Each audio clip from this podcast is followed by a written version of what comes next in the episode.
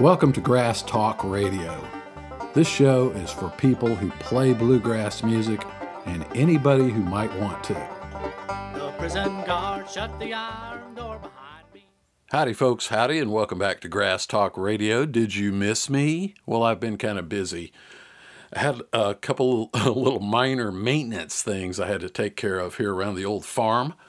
And uh, weird thing, had the uh, I've got a stock tank, you know, a watering tank for the donkeys. And uh, Jackson and I are pulling out of the pulling out of the house, and we have to drive through the pasture. That's our driveway. And uh, I look to my left over to the horse tank, and it's a geyser. Something has broken, pipes broken, something. It's just spewing. And I had been hearing that pump running a little too frequently lately. It just seemed like I, you can, when the well pump kicks on, you can sort of feel a vibration in your feet for hundreds of yards. And uh, I just, I had this sense the day before that that I got a leak somewhere. There is a leak somewhere that's making that pump kick on too often, which is, you know, it's capable of doing that, but you're wasting a lot of water and you're pulling your well down and you're overtaxing the relays in the control box and all that kind of stuff. So you don't want the thing running all the time. I just had a feeling it was leaking, and there it was a geyser. Probably been running all night long, like you open a faucet on the side of the house and just let it rip for a couple of days. So Jackson and I, um, we, we went ahead on to town and got us a hearty sausage, egg, and cheese biscuit. I'm like, ah, it's probably been running all night. It ain't gonna burn up before we get back. Let's go get our biscuit, and then we'll come back and fix it. So we did that little job. He's out there barefoot. Um, I could not get to the problem. Uh, basically, there's a, a faucet that comes up out of the ground, and then there's a hose that goes from the faucet up to the float valve on the tank. And then you got about a 200 gallon tank there.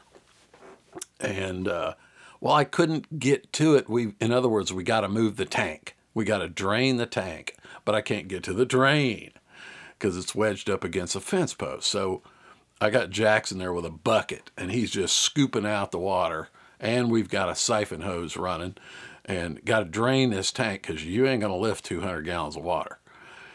So, uh, and it's full of old algae and stuff. I'm surprised there aren't fish in it. You know, I've always expected that one day I'm going to look in that tank and see little fish swimming around, you know.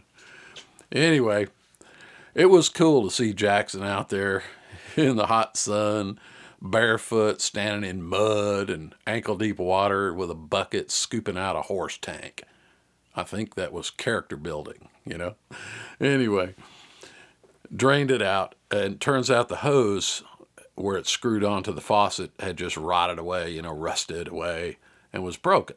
So, get a new hose, uh, connect it up to the uh, to the uh, float valve at the top, which maintains the water level every time they, you know, evaporation or they drink it down. You know, it kicks on, kind of like your toilet kind of like the tank on your toilet. You know, it's it fills itself as needed.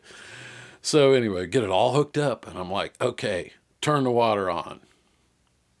It is spewing water everywhere. Not only had it broken off at the faucet, the tank valve was completely shot. It just dissolved away. It's a metal. Anyway, uh, I won't bore you with the details, but it was uh, back to the feeding seed to buy a new tank valve for 20 bucks and put it in, and everything's like not a drop of water. It's just perfect. Everything's nice. Also had to cut down two small cedar trees, which had grown up and were blocking access to it. Anyway, been doing stuff like that, putting up hay, uh, having my little picking, and uh, just all sorts of weird stuff going on. Anyway, so that's a little update. Also got my sweet potato harvest in and I'm done with that. I think the garden is finito for this year. And I did get a couple of mushrooms for you mycologists out there, or mycophiles. I got a couple of shiitakes off the first flush from the one log that I initiated. So if you know what I'm even talking about, you'll understand. And I've got about uh, 10 more logs that I'm about to initiate because the temperatures are getting perfect. It was 59 this morning when I got up. So uh, enjoy this beautiful fall weather. It's just beautiful. And the flowers and the goldenrod is uh, just, it's just a magnificent time of year. Anyway, okay, so let's get to the, the point of this podcast. I've been threatening, I mean, I've been telling you that uh, I did a podcast with with um, I was a guest on another podcast called the Chatty Light Podcast, and uh, you can go over there and scope out all their other podcasts. I think this is I don't know episode twelve or something like that, and uh, it was about two years ago that I I ran into Colton Mims at Pat's place at one of my Thursday outside jam sessions I was doing. He's hanging around out there and we were talking, and I mentioned my podcast, you know, always self promoting. And he's like, Oh, really? You do a podcast? I'm like, Yeah, yeah, I got a, I'm like up to like 86 episodes. This was a while ago. He's like, Me and uh, Alex are thinking about starting a podcast. You know, we're going to do this. And he started talking. And so, you know, I was kind of filling him in on like the basics of how you, how you do it and and how I did mine. And, you know, I'm talking about Podbean and Apple Podcasts and all this kind of stuff. And we had this conversation. Well, every month or so, I'd run into him at Pat's place and go, say, hey, did you start your podcast yet? Well, we're, we're still working on it. We're working on it. We're working on it. And this went on for a year or more, two years maybe. Hey, Cole, what's up with your podcast? You guys, are you, are you still doing it? Okay. So they did it.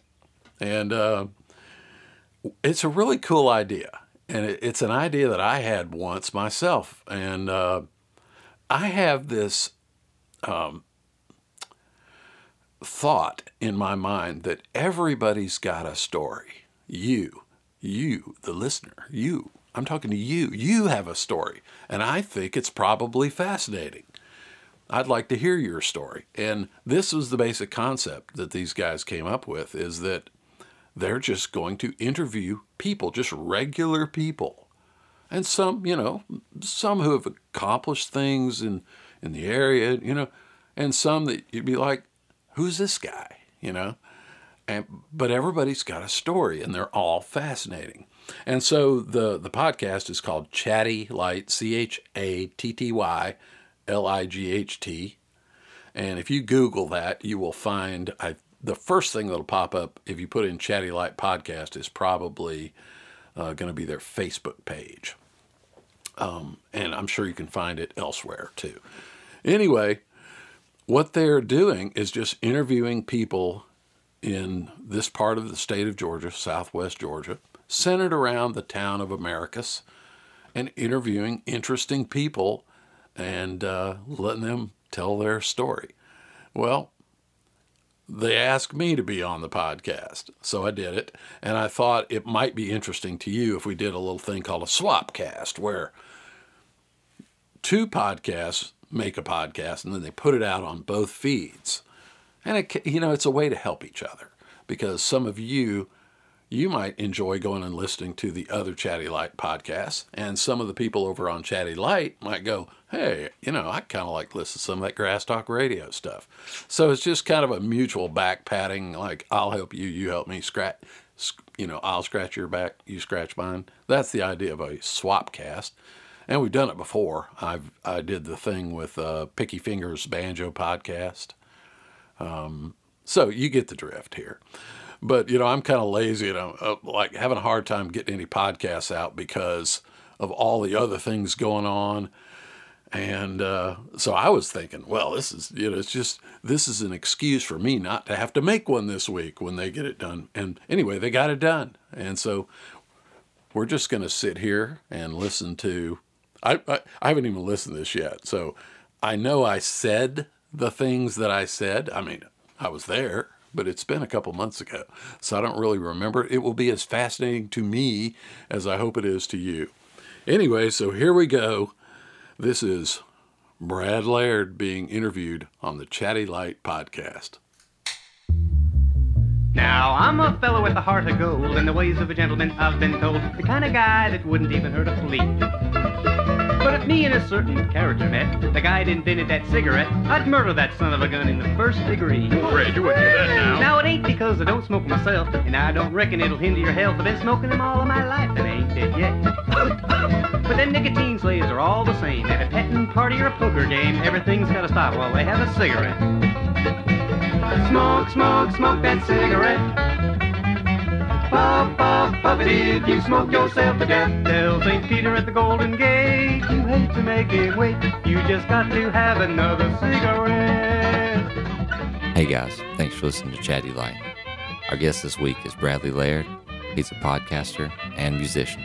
If you like what you hear here, tune into his show Grass Talk Radio or listen to him play with Cedar Hill. Thanks to the Chatty Light team and Had a thank you, Brad. Right. The kings and queens just kept on coming around.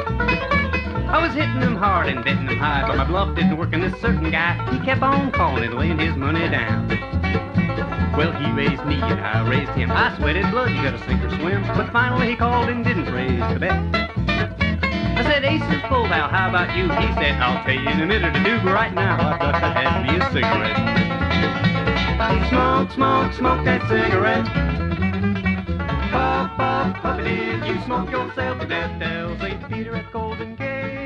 Brad, thanks for being here. I hope you think our Chatty Light studio is state of the art and huge and new and great and upgraded. And uh, I'm not sure how long you've lived around here, and I haven't known you for very long, but I'm excited to get to know you, and I'm just very appreciative that you're here. So, uh, we've been starting out with when and where were you born, and you can fill your intro in from there. When and where? Well, um, when 1959. Young man. I, I used to. Uh, I would always write the uh, like the bio stuff for our website, and I always put Brad was born on a hog farm in Indiana in 1959, and it's actually true. Although I wasn't born on the farm, I was born in the hospital. Uh, but I, I, I was an Indiana farm boy, you might say. Although my dad moved away from Indiana very well before I made it to the third grade, we were in Georgia. We moved to Kennesaw, and uh, I developed a heavy Southern accent. I'm probably the only child of the four in our family who actually has a pronounced Southern accent, and I'm quite proud of that. Should be. You know, politically, I would consider myself a copperhead. Just you know, you guys can look that up on Google or something. Third grade is 10 Six- years old? Yeah, yeah. 10 ish? So, you moved to Kennesaw? well, I must have been must have been for that because I, I know it was '67 Okay. that we moved here. Trying to do the math. Like the Can't do the math. Braves, I think the Atlanta Braves had just moved to Atlanta the year before. I Gotcha. think Okay. What? from from where I can't recall from where because I was too little then. No but- idea for me. Uh, what did your parents do that made you move? after my dad was in so many different things over the years. He was, um, you know, grew up on a farm in, in Indiana. Well, he was born in Illinois, but it was that I always used to joke. It's it, it was right on the border, very close. Mom was on one county over in Indiana, and he was one county over in Illinois. Um, that's where they were born and raised.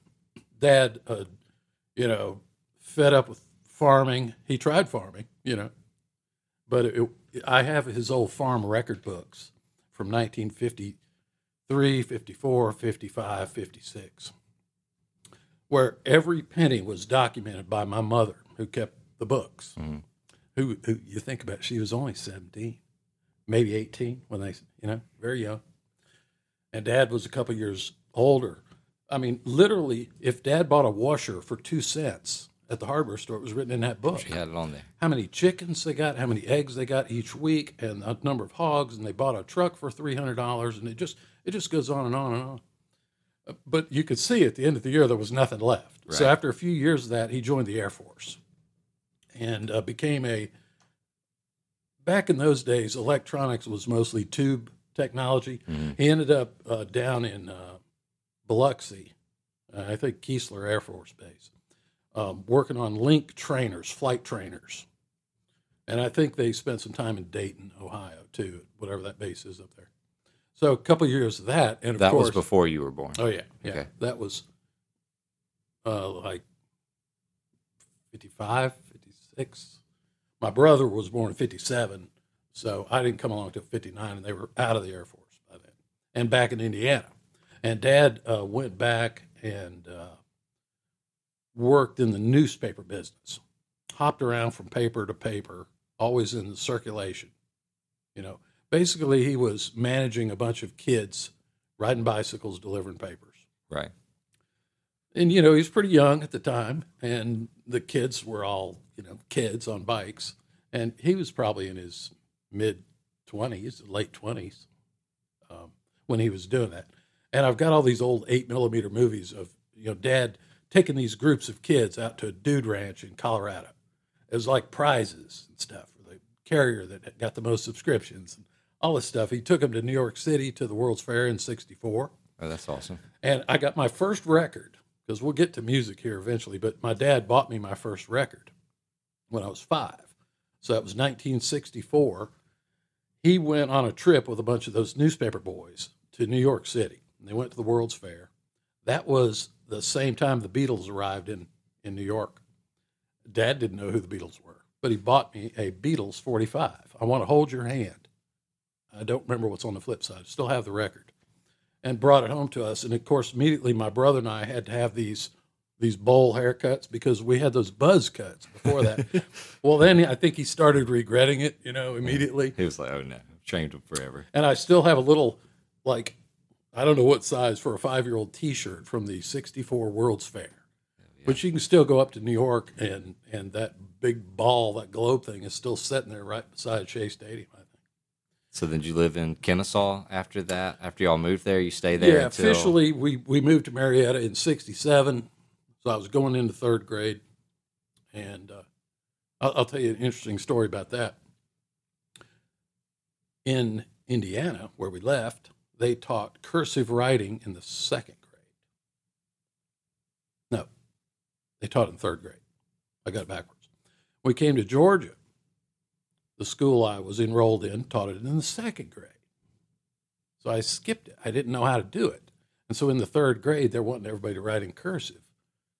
Uh, I wasn't going to get to that till the next year, but they'd already covered the basics of it the first year, you know, how to do the Palmer method, all that. And uh, I was kind of freaked out because I, you know, couldn't do it, didn't even know how to do it. And I remember my mother having a conversation with the teacher, Mr. Kennedy, and uh, she said, "Well, what what are we going to do? You know, we."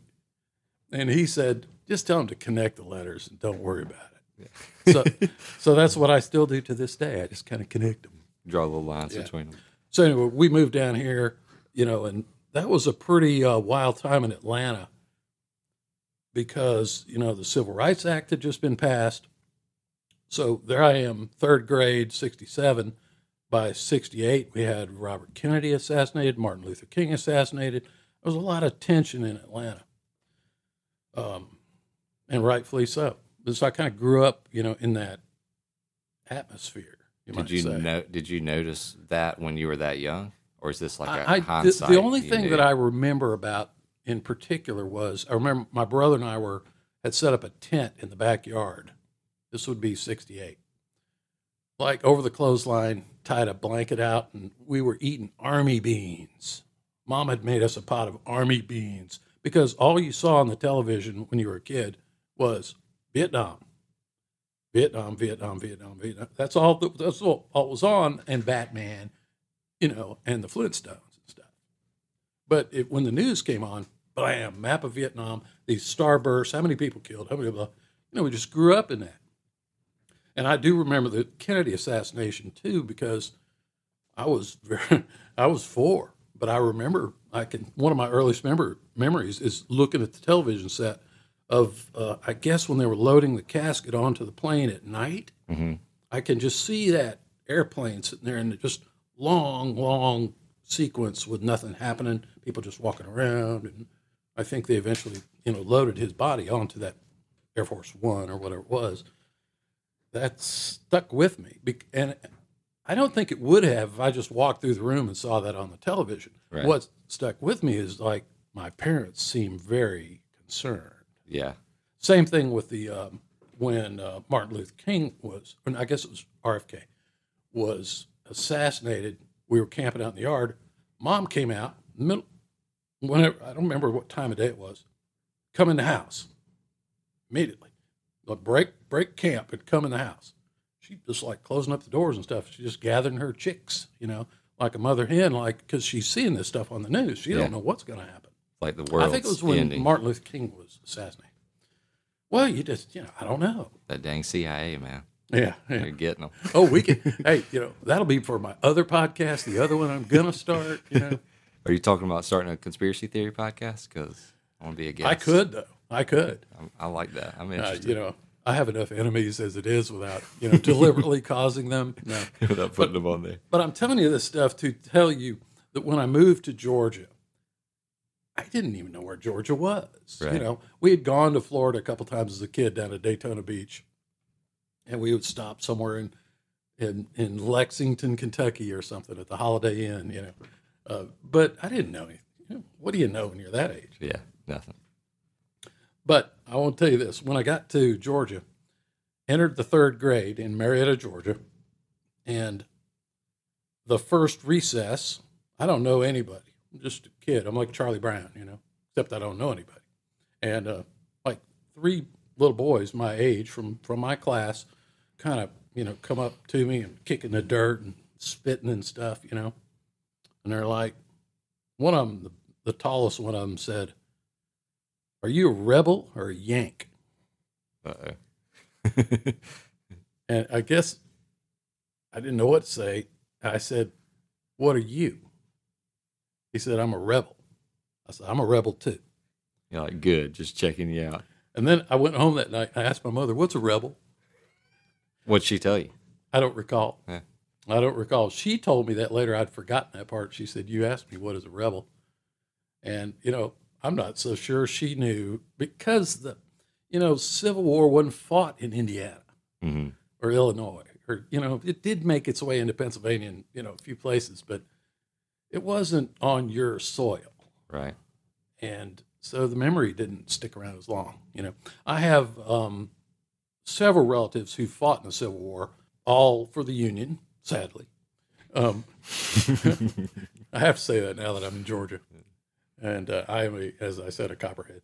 But um, one, you know, he joined like he wasn't old enough to join, and eventually he he got old enough to to make his way in and joined. Went down around Vicksburg, died six months. Never saw battle. He died of typhoid. But anyway, totally uh. I lost complete track of everything. But coming down, basically, once we got to Georgia, I just became a you know kid from Georgia. Mhm. And Dad continued in the newspaper business, and which eventually brought us to the south side of Atlanta, to Jonesboro, where he was working for a, a newspaper in Clayton County, and that's where I more or less grew up. All of seventh grade through high school, I was there in around the Jonesboro area. You know, So south did- side, south side Atlanta guy. You did normal kid stuff. Oh yeah, You get back into in- music in school. uh, we were in band. You know, I was I played the French horn in the band in seventh grade. Um, Respectable instrument. my brother was two years older, so he was already in the band for a couple of years, and he played the trombone.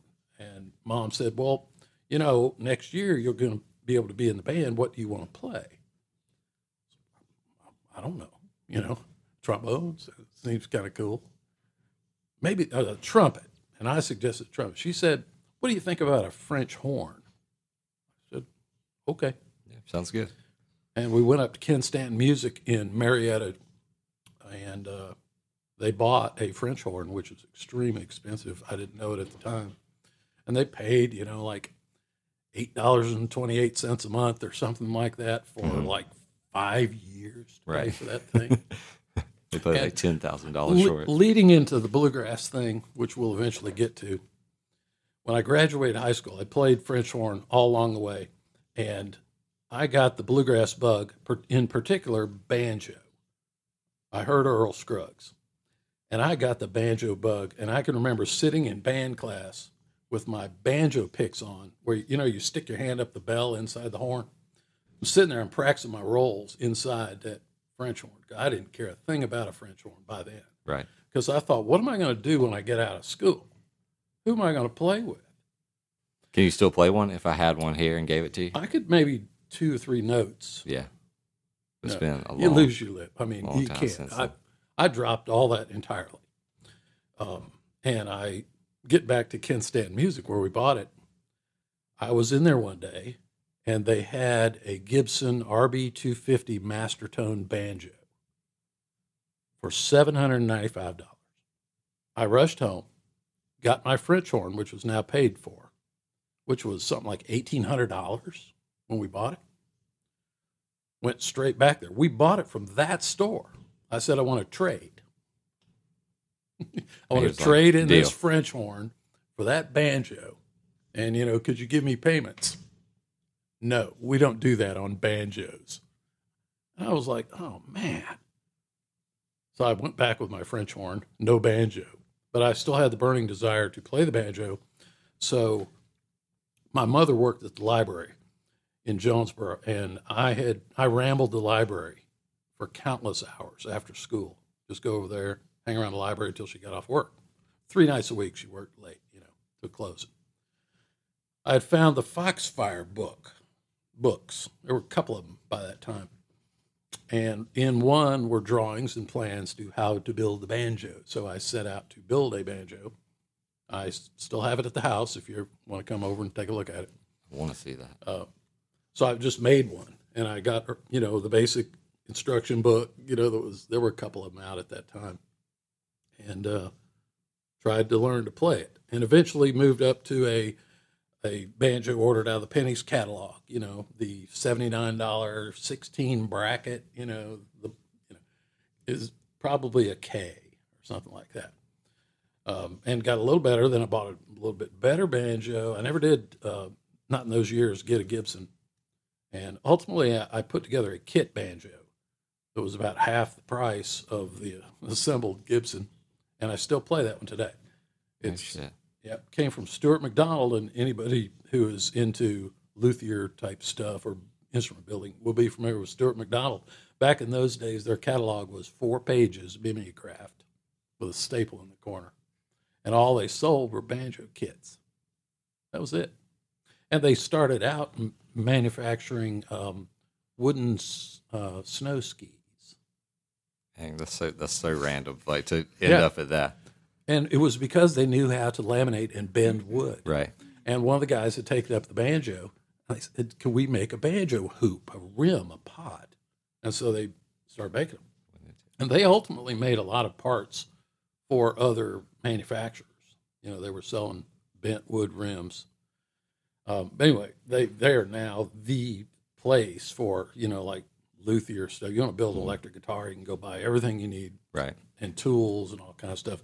But you know, I was there back then. You know what I mean?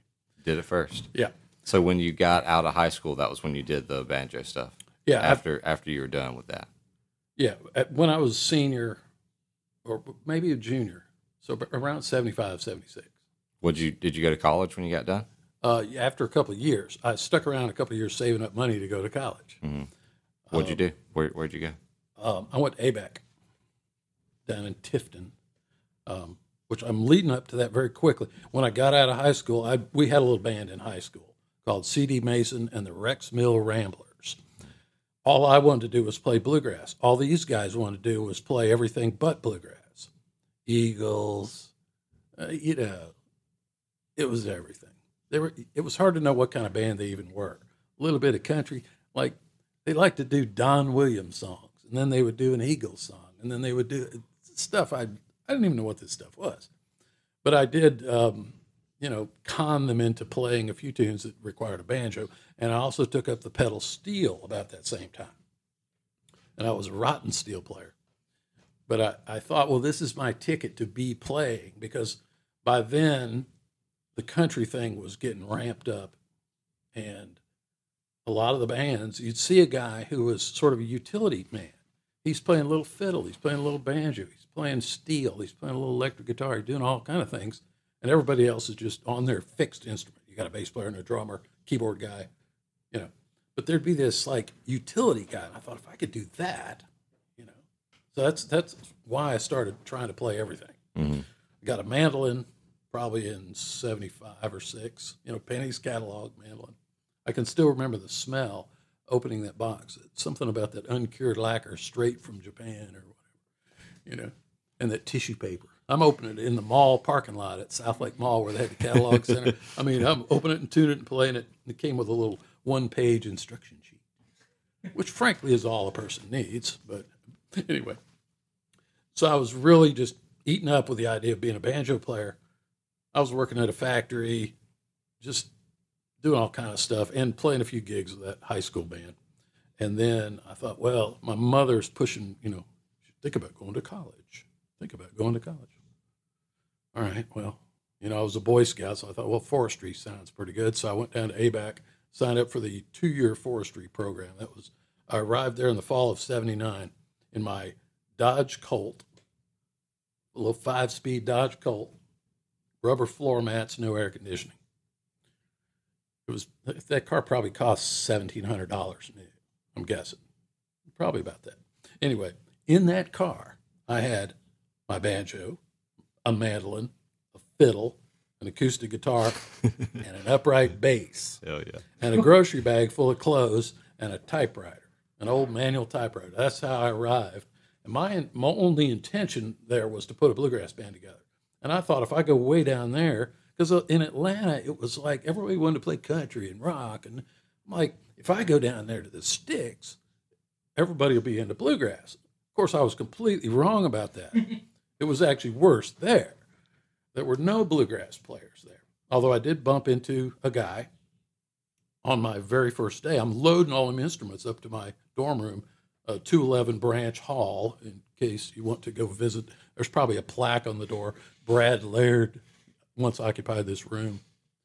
Uh, anyway, I'm lugging stuff up, and somebody spotted me hauling up a banjo case or something. And a guy came, tapped on the door, and he said, Are you Bud Laird? I said, Yeah. And he had a banjo case in his hand. He said, Let's pick. And he opened it up. So I grabbed a guitar and we started playing some. And I met this guy, Mark Graves was his name. But he called me Bud.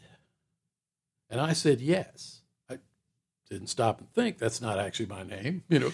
Anyway, so I became known as Bud Laird. And it's it's in the yearbooks. I started signing my papers Bud Laird, all at ABAC, and I'll get a call, you know, 20 years later. Somebody leave a message. Hey, let me speak to Bud. You know, my wife's like, who the hell is Bud? well, it's me. Anyway. Yeah, that's me. And then when I left ABAC, I went back to Brad again. So did y'all make a band? This guy yes, you we did. We formed a band called Pony Express, four piece, upright bass. Um, that guy that played the banjo, his roommate was an electric bass player. He was really into Mother's Finest and all kind of stuff like that. Mm-hmm. He had a Gretsch electric bass, and I had that upright. I'm like, try this. You're gonna have to play this one. So he took over the my old Kay that I had back then, and uh, I by default became the mandolin player, which I didn't really want to do, but we needed one. You can't do bluegrass without a mandolin, so I started playing the mandolin. But then all my free time, I played banjo, and uh, we had a guitar player, a guy that one of them knew, and a pretty decent sounding band. And so by the summer of '80, we were back in those days to get a gig you know, there was the usual stuff around the campus. You know, some we were picking all the time, and somebody would come to you and say, "Hey, the forestry club is having a thing, a wildlife supper. You guys want to play?" Well, we just go play. Didn't get paid, but we'd get these things around the college campus, and we tried to drum up little gigs in the area where we could. Like there was a forestry convention uh, that happened every year. There, somebody said, "Hey, hey, you know." They're having this party at the Holiday Inn. You know, you, I think it might have been the first paying gig where we made 150 bucks or something. So we're trying to really get into it, but we wanted to play bluegrass festivals. So every year there was a magazine called Bluegrass Unlimited. Once a year they produced a band directory where you could put your name in there and say, "Hey, we're a bluegrass band. Here's our address and phone number." And then also in another issue once a year, they printed a festival directory. And at that time, there were probably 450 bluegrass festivals listed the date, the place, and the contact, the address, or maybe a phone number. So we just went through there circling all the festivals that we wanted to play, picked out about 50 of them. And we printed up a letter on our own letterhead. My dad was a printer. He, he left the newspaper business and opened a little print shop. So it was easy to get this stuff printed. We got a, you know, eight by 10 glossy printed. Thanks, Dad. I probably still owe him for those pictures.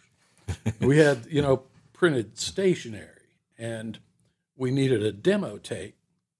So we went up into the like one of the classrooms. Every all the buildings were just left unlocked all the time there. So we just found a room, you know, on the third floor of somewhere, set up a, a cassette deck with two mics and recorded a bunch of stuff. And then I duplicated these cassettes on a little double cassette deck that I had found at Goodwill. Went to Radio Shack, bought, you know, 50 tapes, made these dupes of three songs, and we mailed these out. We played a bluegrass festival every weekend during the summer of 1980, just based on sending that out in five states.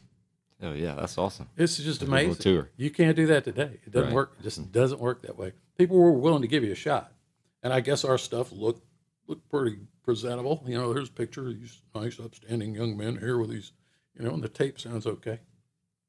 And quite frankly, the bar back then wasn't as high as it is today.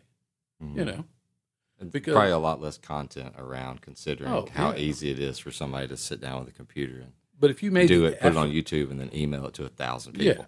yeah, yeah, it's too much.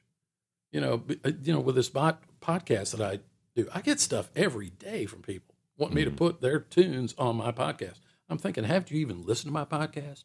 Because what you're doing has nothing to do with bluegrass. You know, but Right. anyway, it's easier to like mass send stuff out, but it's not as effective. Right. So anyway, we made it through all of college, and then after that, a couple of guys went to UGA, and I came back home and reformed a new version of Pony Express, and that's when we got Buddy Ashmore in on guitar, who, as we were talking about, Trent, his great. his nephew. brother's grandson, yeah, Right. great nephew, There you go. works at Pat's place. Uh, anyway, it's a small world after That all. that is the smallest world thing I've heard in a long time. Yeah. Is is you know and Trent's. and two uh, weeks ago, he was member. out at my barn for a big overnight jam session thing that I had. So I'm still picking with Buddy Ashmore after all those years. I met him in, in probably 76. How'd so, you how'd you meet him? In a music store. There was a little music store in Stockbridge called the House of Music. And it literally was just a house. And in the basement was the studio reel to reel, which ultimately I got in this other band and we recorded an album there, reel to reel. But if they had a little Saturday morning picking session, I would go down there, you know. And Buddy walked in, immediately invited me over to his cabin that Friday night for a pick. And I tell this story on one of one of my podcast episodes, so I won't bore you with the whole tale. But uh, known him a long, long, long time.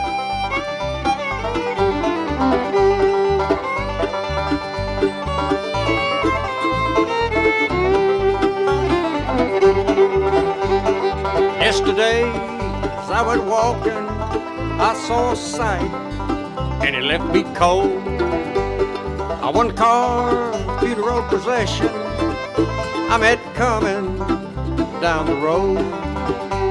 And I thought about the man who lay within, and where all the people that he once called friend.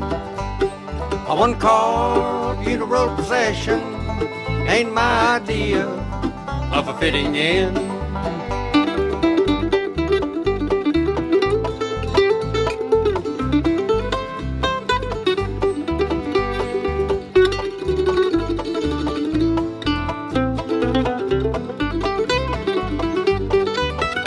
I said, friend, now did you see it? And can you tell me how this could be? He said, son, it's not unusual, just a thing that we call reality. And I thought about the man who lay within And where all the people that he once called friend?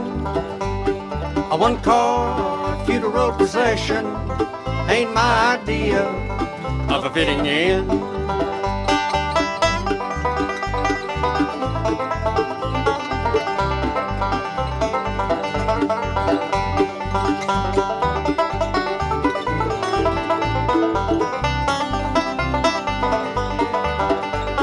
Mama, now let me tell you about the sight that I have seen. She said, Son, you shouldn't bug me while I'm watching Channel 17. Cause there are things that happen every day, and there's nothing we can do, nothing we can say. You should know that funeral possessions is for the living anyway.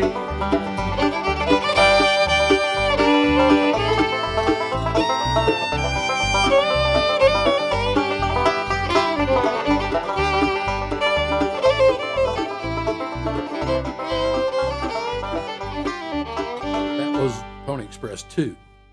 That ran along till 83 and uh, probably the the well certainly the hottest bluegrass band in the Atlanta area at that time was a band called Cedar Hill. And I knew them. I saw them. You go to a festival, they'd be there and they'd knock everybody out. I mean, they were just very good, very entertaining. I love these dudes. And I was jealous. They were getting all these gigs, you know. And there was a lot of convention work in town, and they were playing clubs and you know just all kind of stuff. You know, very happening. They were busy, and I was jealous of them because we were trying to scare up this and that, play this little festival, or you know, little low-paying jobs all over the place. And I found out that their mandolin player was leaving the band.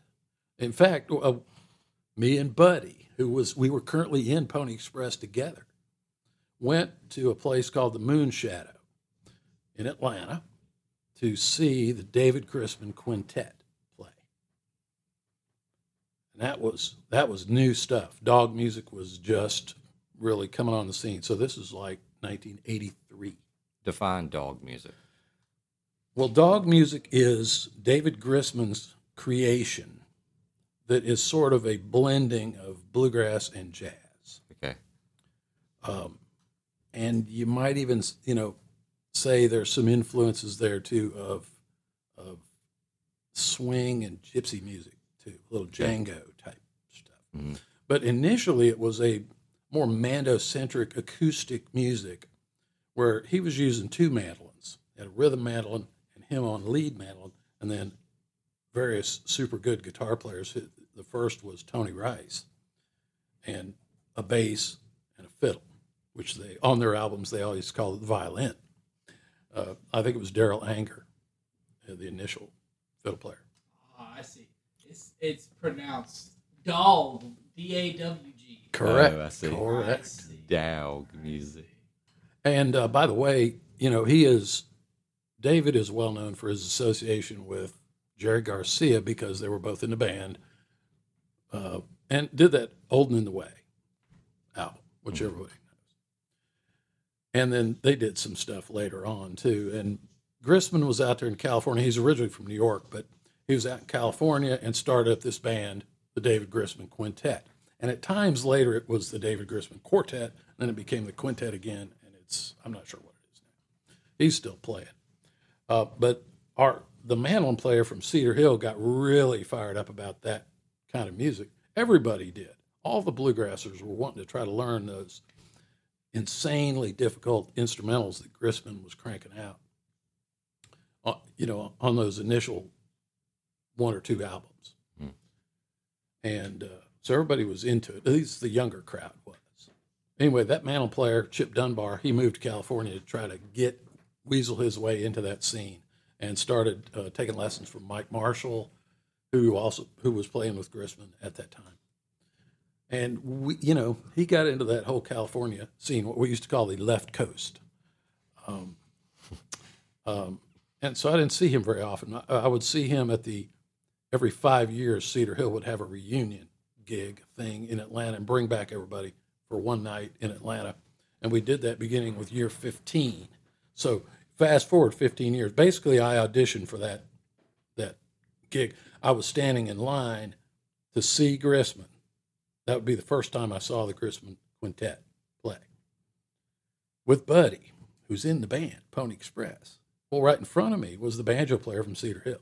And we're talking to him, waiting on him to open the doors, you know. And he said, Yeah, you know, Chip's leaving. And, you know, a light bulb went off in my head. I didn't want to tell Buddy, you know. So anyway, once we got in there and we got to our, where we are going to sit, I went over to Jimmy's table, that banjo player, Jimmy, like four times during the night. Look, if you're going to audition, here's my number. Make sure you call me. You call me. And I kept going back and forth, you know. And he called me, and I did audition, and they picked me. So I joined Cedar Hill, and in my first gig was Fourth of July, 1983. So I joined the most happening bluegrass band in North Georgia. And you could say, uh, even beyond that, uh, maybe even regionally, because for the two or so years prior to that, they were already playing the big festivals in the Southeast. Jekyll Island, they're going down to Florida, Myrtle Beach, Alabama. They're hitting all the big ones, but doing a lot of, you know, corporate type gigs and convention stuff in Atlanta. So I mean, I fell right into it, and they were busy. We're doing 50 gigs a year and 50 rehearsals, and so I did that for 27 years. I stayed with them, Yeah. and they were, you know, really entertaining bunch.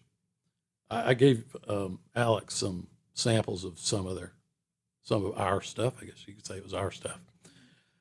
Um, they were not just known for their music; they were known for putting on a show. It was, you know, a little bit of comedy, a little, you know, like it was entertainment more than just music. Yeah. What was the comedy aspect? What's? Well, it varied. It Stuff you did. varied. And if you feel like putting in a little bit of some of these tunes or whatever, you're just more than welcome to segue gonna ask if segue right into them. Totally. That's Yeah. why I brought it. Um, well, you know, there there were there were tunes like well, one of the things we did that started before I joined the band was a thing called Duck Wave. They'd already named it that by the time I joined the band, and I'd seen them do it. And basically, you know, about three quarter way through a set, the bass player would start introducing this other band, the Dazzling Duck Wavers. And everybody slips off or turns around or something and puts on all this weird getup hats, sunglasses, crazy stuff, beards, whatever. It varied over the years and it varied with what tune we were about to do. And then we would now, the Dazzling Duck Wavers would now do a song. And the, the shtick for it was that the banjo player was born with this incredible talent to sing like a duck. And it's no joke. He is the best duck singer I've ever heard, ever. Way better than Donald Duck. right. He, he always sounded a little more like there was a duck, I think called Yakky Doodle or something like that, where you could understand him. You could never understand Donald Duck. But this guy, Jim Duck Atkins, he could do this since he was a little kid. He could just talk like a duck. So he sang like a duck. And we did songs like whatever was the hit on the radio at that time, the goofy kind of hit. Like we did Elvira. We did Swingin'. You remember Swingin' John Anderson, I think. Well, we were swinging. You know, Yeah. we did. Um, I heard it through the grapevine. We did King Duck, which was a, a parody of King Tut, the Steve Martin thing. it, it was insanely silly, Yeah. but there's a certain like if you're playing for mixed audiences, it's not like absolute music fans like would fill up a Doc Watson show or a David Grisman show. They're music fans, you know. But we're, we'd be playing for people who maybe have never even heard bluegrass, Right. and they they they enjoyed the humor of it. Yeah. But you know, we used to always joke that our lawyer said we can only do one duck wave song per set, and we did limit it to that. But you could always find some goofy current tune that was out there, and then we'd work it up. We started doing Freebird, you know, like a duck. He'd sing it like a duck, and some of them were kind of you almost had to have a barf bag with you. Sometimes they were so just like, oh God, That please. might might be some of the songs that got those not music people into it. Though. Well, Right. one prime example is my father. He was still alive during those Cedar Hill years, and uh, he would come to the shows once in a while. He wasn't into music. He didn't. He couldn't carry a tune in a bucket. He didn't own a record. I never heard saw him listen to music. Never. But he would come to those Cedar Hill shows, and all he wanted was that comedy stuff. We used to do a Ray Stevens songs and stuff. Sometimes, now that was just the duck thing. We would also intersperse other kind of comedic things like that old uh, Grandpa Jones thing, I'm my own grandpa. We did uh, It's Me Again, Margaret, which was a Ray Stevens thing. You, you ever heard that thing? I haven't heard that It's one. me again, Margaret is a hoot. Okay, so this guy, he he keeps making prank phone calls to Margaret. He keeps calling her up and breathing heavy in the phone and stuff. and she calls the cops on him. Well, the cops come and arrest him and they take him to jail. I shouldn't spoil it. You should just everybody go listen to it. It's me again, Margaret. I, I'm pretty certain it's Ray Stevens who did it. They lock him up, throw away the key, but they give him one phone call. And what does he do? He calls Margaret. it's me. Anyway, it's hilarious. We used to do that and carry a telephone in our case so he could have a prop and, you know, stuff like that people liked. Hmm. And so you'd show up at a bluegrass festival where you got 15 excellent bluegrass bands just doing fine music. And then we would get up there and we would play some fine bluegrass music too, and then start hitting them with that kind of stuff and just bring the house down Right. and it was it was fun to you know to see those reactions from people. And i think you know all in all over the years i enjoy that part of it more than i do the music Right. itself. Although i do enjoy really good music too. And the other thing with cedar hill was the singing. We were um, just obsessed with trying to sing to the best ability that we could the best of our abilities. And that was instilled in us. When I joined the band, their fiddle player was a chorus teacher. So he wouldn't put up with us singing the wrong notes or out of tune, and he would teach us how to sing this stuff, you know. And we worked up some elaborate things that he'd pull out of the, you know, his library over at the choir. You know, his he taught at Marietta High School. And eventually he left the band, moved to Colorado, and then ultimately, and I believe he is still currently the choral director at the University of Kentucky. So that's who taught us how to sing right, you know.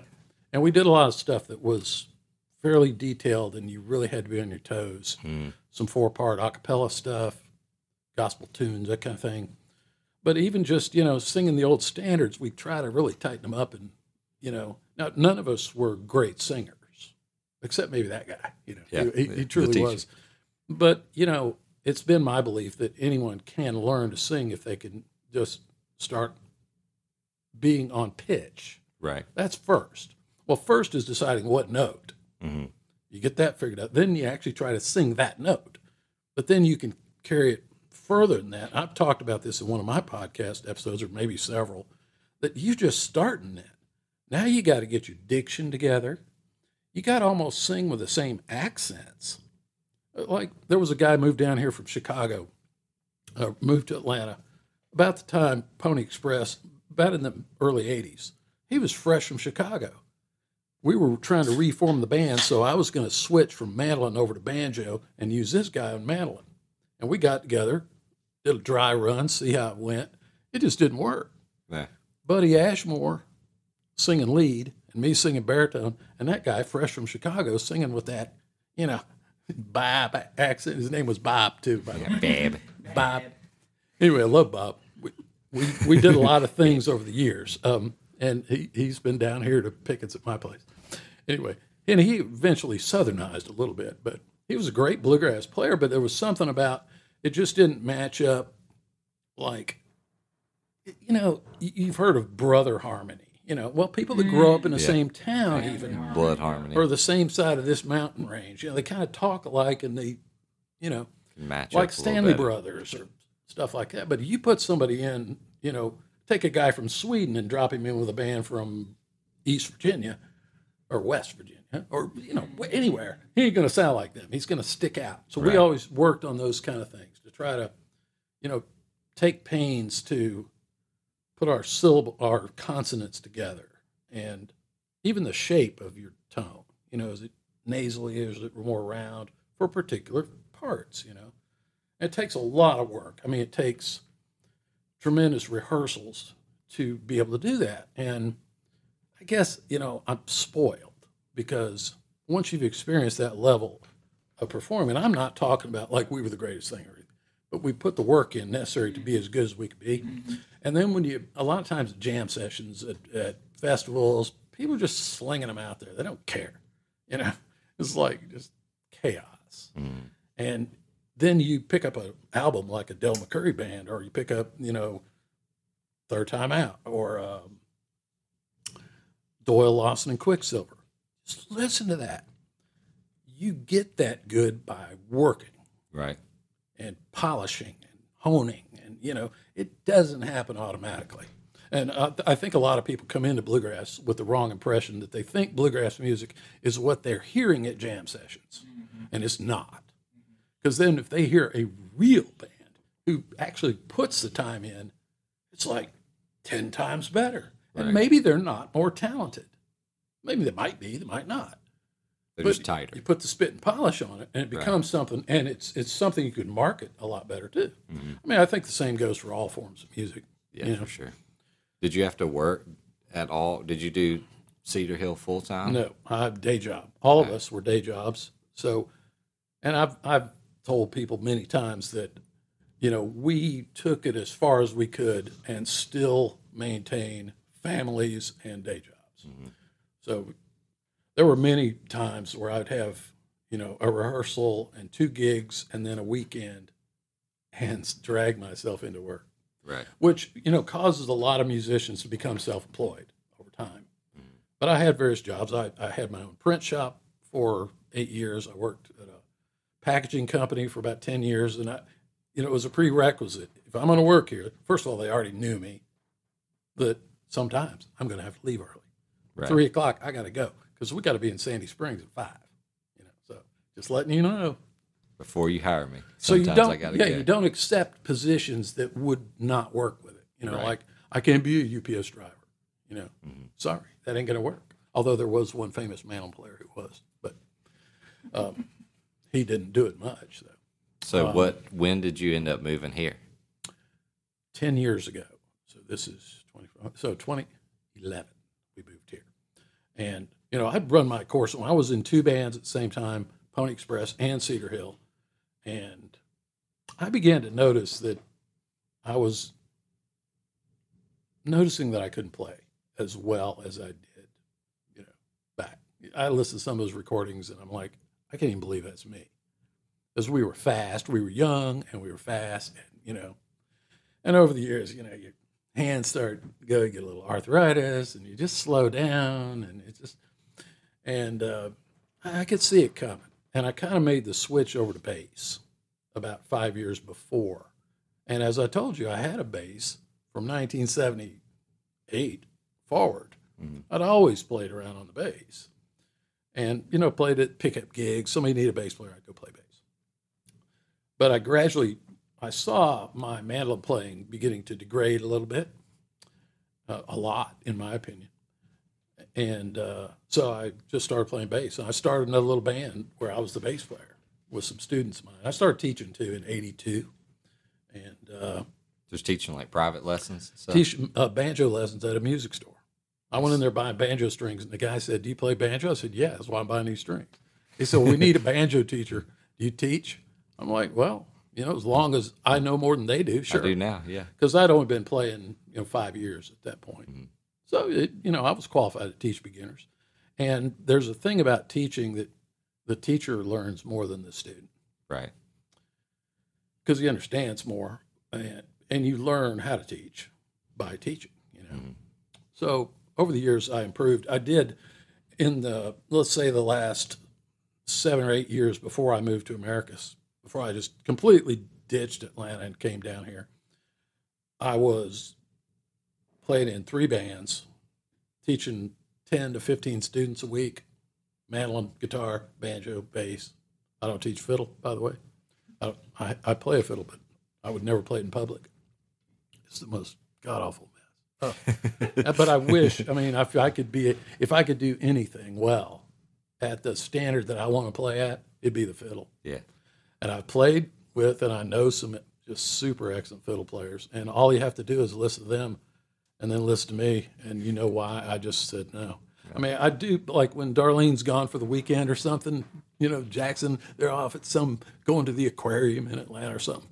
Yeah, I get to fiddle out, and I'll take me about a day to, you know, I'm still playing those same six tunes that I started back at ABAC, and I still can't play them. But once in a while, I hit a little something that keeps me interested, you know. Anyway, I, so I made the transition to a bass player, thinking, well, I just don't notice any speed problems on the bass because bluegrass music is known for speed. Right. Now it's also there's a lot of beautiful slow bluegrass stuff and mid mid tempo stuff, but it's pretty athletic at the upper end. And if you can do it, fine. But if you can't, it, it just you can you know there's just you can't fake it. Well, you can fake it, but it's too obvious to. And I never had that problem on the bass because essentially when you're playing a full tilt bluegrass breakdown, the bass is playing one note for every four that the banjo or mandolin is playing. Right. And even the, the fiddle can hold a note, one long extended note, you know, so they have time to rest. But I always felt like it was just it was just getting harder and harder to keep up with these younger hot players, you know.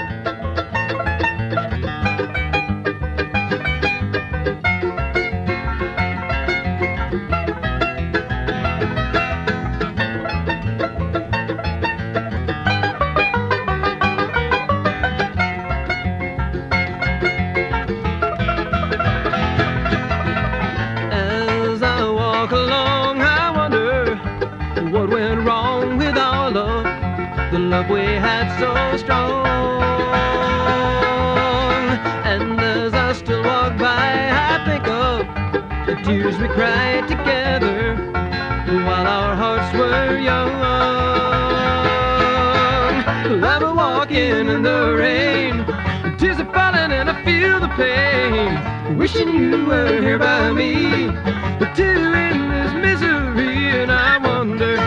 Why, why, why, why, wonder, oh why, why, why, why, why, why she went away, and I wonder where she will stay, my little run, run, run, run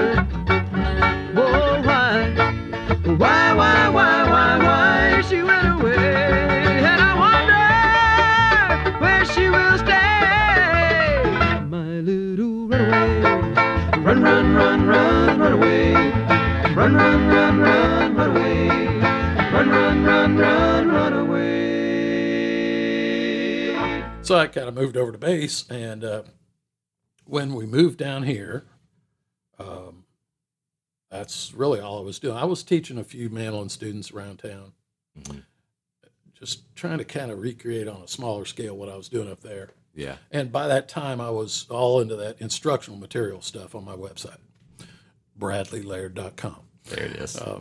Link it in the show notes. Check it out. I, the last, during that last decade before I moved down here, I wrote a book. One of my mandolin students, he, uh, he kept, it's like, how do you improvise? How do you improvise? Teach me how to improvise. Well, I'd never really thought about it much. You know, up to then, I was teaching people chords and tunes. It just didn't really come up that much with beginners. You know, they're not ready to improvise yet. right. And yet, every time at a gig or at a festival, I mean, that's ultimately what I'm doing. Or any solo that you create. And you may have played that pretty much that same basic solo for 10, 15 years, but it originated with you thinking it up and then modifying it over time. So I've always uh, tried to explain to my students that solo creation is just slow improv, where you have plenty of time to think about what you're going to do, planning it. You know, it's like composition, where improv is composition on the fly. So if you can learn to write a tune, then maybe you can get better at writing a tune instantly, especially on a tune you don't even know. And you do get better at that. So I wrote this book called Mandolin Masterclass, and it was essentially to try to explain how I thought when I was trying to create a solo for a tune, how to improvise.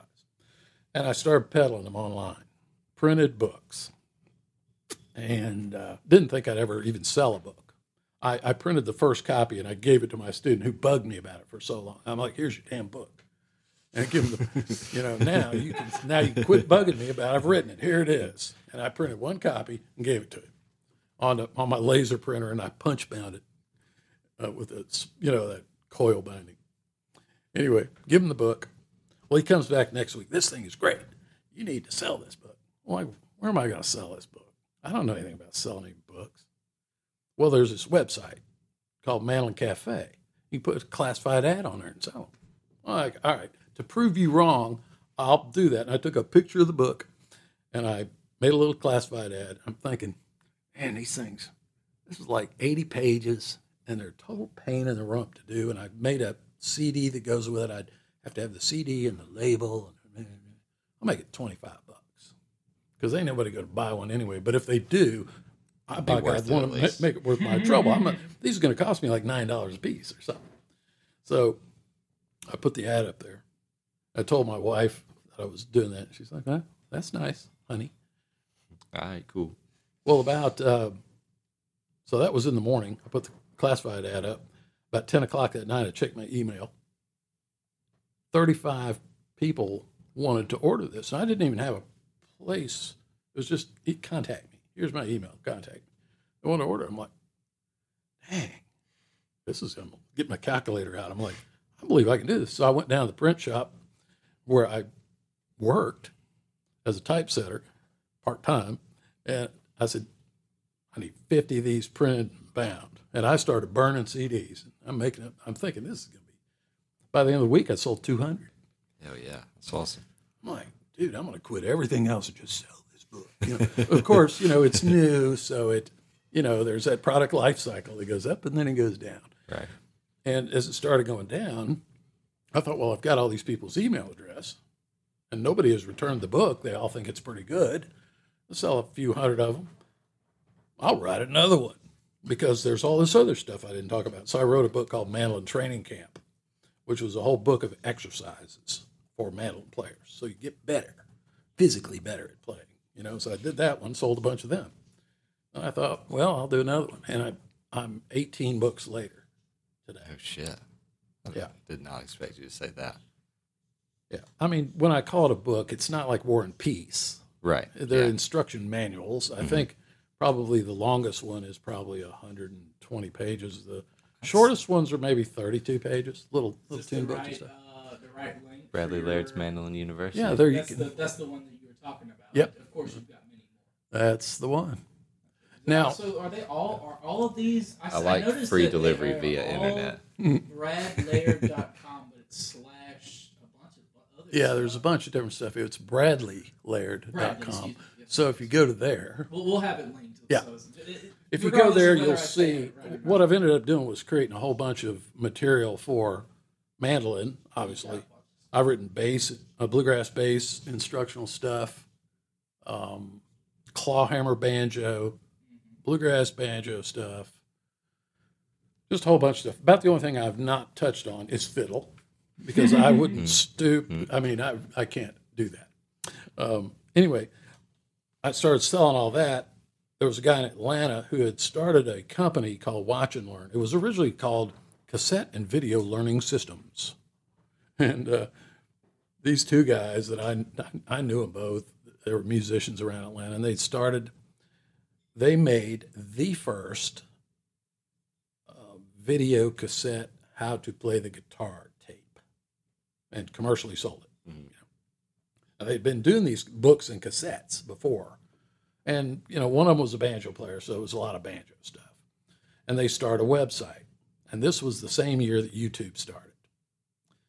And so they started putting little snippets from the videos onto YouTube, which then, if you put up a video, you could get a thousand views that instant Right. because there wasn't nothing up there. Yeah, nobody's doing anything. You know, if you search for banjo, you're going to see it. Today, you know, there's like 50 million banjo videos or something up there.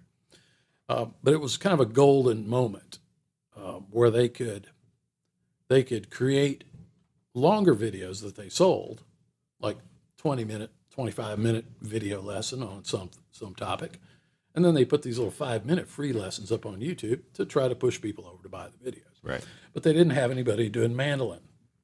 Neither, you know, they didn't have any mandolin stuff. So they asked me because they'd seen that book. In fact, they wanted to buy the book right off from me, but I was still making money off of it, so I didn't sell it. To Hold them. on. So, because he wanted to give me like 50 cents a book. You Right. know, like, dude, I'm making, with shipping, 29 bucks. And I've gotten the price down where I'm making them for about $4. Yeah. You know, I'm not selling you my book. Not yet. Anyway, I ended up uh, starting filming online video lessons for mandolin for them. And it was going up on their site. I was just paid a little measly royalty for doing it. Uh, but I also got to part of the deal was I could plug my books in the videos because rather than reteach it, I could say in the middle of a, a lesson, I could say, you know, for more stuff like this, look at Mandolin Training Camp or Mandolin Masterclass, or and I wrote a book on, you know, like the owner's manual for a mandolin maintenance and you know things that you beginners don't know about an instrument, uh, called the Mandolin Handbook, and so I was I was peddling those within their thing. And it ended up going to work for them because he found out I was pretty uh, adept with a Macintosh, and they were all Mac, and that I had this graphics experience, and so that kind of, you know, they were creating all these books. They were doing jazz guitar and drums and harmonica books and keyboards and all this stuff, and you'd go in a music store and there's rack full of their books, which I'll say watch and learn on them, and so I went to work for them and uh, because I could read standard notation, I already knew how to do typesetting of music notation and tablature, and I could design the covers and stuff like that if, Right. if they needed that done. So I was good bit of my time was spent just working on those design projects for their various publications. But I was also then uh, directing and editing their video shoots for all these other guys, like these jazz guitar guy. He'd come in once a week and we'd shoot. You know, take about an hour, and then I would edit it down into this 20 minute lesson. And doing some work on their website and stuff like that too. So I I did that, as I was as I was going along, I'm learning how to do video editing Right. and how to not look like a goof on camera. You know, so arguably the most important thing. yeah, they got better over time, and but at a certain point, I, I hit a kind of a philosophical difference with them, uh, where they were kind of into this mindset of almost like a subscription idea. Like, if we can get somebody to buy it this week, we'll put out another one next week to buy that one, and next week they'll buy the next song, and next week they'll buy the next song, and and I didn't look at it that way. I looked at it like all throughout my teaching, and this is why I will never have any money because I'm an idiot. My my logic was nobody needs more than 30 lessons because I'm just going to be repeating the same stuff. Right. Now, go do it. You know, I'm going to teach you a bunch of stuff, but I'm not going to hold your hand. You know, the probably the greatest compliment to a teacher would be that the guy quits lessons and joins a band or begins to perform or go play at his church or mm-hmm. whatever and continues. I mean, you're a failure if they quit and don't continue. But to have somebody taking lessons from you for five years, they must really know a lot, you know. Yeah. You're just like that. giving them supervised practice at that point. Yeah, I mean, especially layered on. because bluegrass is such an improvisational music. I don't want to teach them. It isn't like learning classical piano, or maybe 10 years of solid lessons weekly is how you get there. Otherwise, you're never going to play that piece, hmm. you know, at that level. Bluegrass is not that way. You, you learn the basics of it. You learn, you know, everything from tuning to basic chords and rhythm and, and melodies and how to read the tab or how to read the music. And you know, and you, you teach all these concepts rather than teaching pieces, you know, and how to play, you know, old Joe Clark or something, you know. I mean, you do that as a means to get them there. But then it's like, okay, now you should be able to do it the way I did it, which was I just listened to the records and figured it out myself. Yeah. And and you develop, you know, better playing habits of, you know, like how you hold things and what fingering you're using, things like that. So I always looked at it as more of a short term thing. So when I got to about 40 videos completed, I kind of lost interest in it. I didn't want to make video 42 and 43 and 44. Like I'm just beating a dead horse here. If they can't learn it by now, they're never going to learn it. Give up. Yeah, that's, that's long about the time that I moved down here, and I I made a, a few more since then, and I continue. I I converted all my books to digital downloads. Everything's now get it right now on your computer. Free delivery. No printed internet. books anymore. They don't. I mean, they're still producing some that I did for them. Mm-hmm. They're still in music stores or on Amazon or wherever. I I saw this thing the other day. I wrote a book for them called the Mandolin Songbook, just and they put it, you know, in their product line. And somebody, some listener to my podcast, sent me a screenshot. He saw it on Amazon. Somebody was selling a copy of it for nine hundred dollars. Okay. I don't know what that scam's about, but Yeah. I know they can buy it on my site for twenty. You know, I noticed uh, you also have the this one, the jam session uh, survival Yeah. kit on mobile. Yeah. you have a mobile release Heck for that. yeah. so- That's awesome. see that that little book. That's that's my least expensive product. Of course, I have a lot of free stuff all over my site too. There's like 450 pages in my site. I just originally I put a whole bunch of free lessons up there to direct them to my books and stuff that I'm selling. You know, because people, everybody, no, every Google search ends with the word free. Yeah. You know, how to play the guitar. Free. or and, or free PDF download, you know. And so I use those terms a lot, you know, PDF download, free, you know. Uh, anyway, that that little book came from me trying to help some of my students who are learning to play banjo, mandolin, guitar, and they're taking those first baby steps of going to some jam sessions and they don't know the songs. So I'm making these cheat sheets, you know, like here's 10 bluegrass songs and they're probably going to play these. You know, at least you'll know the chords to 10 of them. And then I expanded up to 50 and now it's at 100. And uh, I think it's still useful because while I do advocate people grow out of that crutch, um, I'd still rather they use it than play wrong chords, you know. Sure. So it helps. It helps a few people, and if nothing else, it helps when when going around the jam circle and they look at them and say, "So what do you want to play?" Every experienced player will know all of those songs, Right. but you pick one off that list, and then you know, and it gives you a list of things to work on. You know, like you know, you're not a competent player if you can't play all them songs, or at least fake your way through them or something. Mm-hmm. At the stage of guitar playing that I am, that would be the book I would need. Well, it's a, it's That a, would be the one it's handy too. in. Once in a while, you'll pick up a guy like maybe he's a bass player, but he's not really a bluegrass bass player. He could be a great bass player, but he didn't really know the material. It- just like I would be stuck in a jazz gig. I wouldn't know. I mean, I might a couple of tunes I might have heard. But I certainly don't know the style, and I don't know the t- the tunes. I don't know the chord progressions. And you know, you can't play rhythm guitar or rhythm mandolin or really any of it if you don't know the chord progression. We don't have drummers, and they're the only people that get away without knowing the chord progressions. you Right. know. But it's a crutch and it's helpful to people. I sold a bunch of them over the years. I mean, it you know wouldn't the total sales of them wouldn't have even bought me a used car, But you know, everything's relative in the bluegrass. Everything has to be judged in a bluegrass context. You know, you can be super successful in bluegrass and still basically be broke. I mean, I know that firsthand from some top tier players that Top I've tier. run into over the years, playing at festivals and they're hanging around the campground. You're talking to these guys, and they're belly aching and moaning and groaning all the time because there's no money in it Right. there's it's like this there's this some kind of law they passed um, where only five bands bluegrass bands in the world are allowed to be profitable at any given time Right.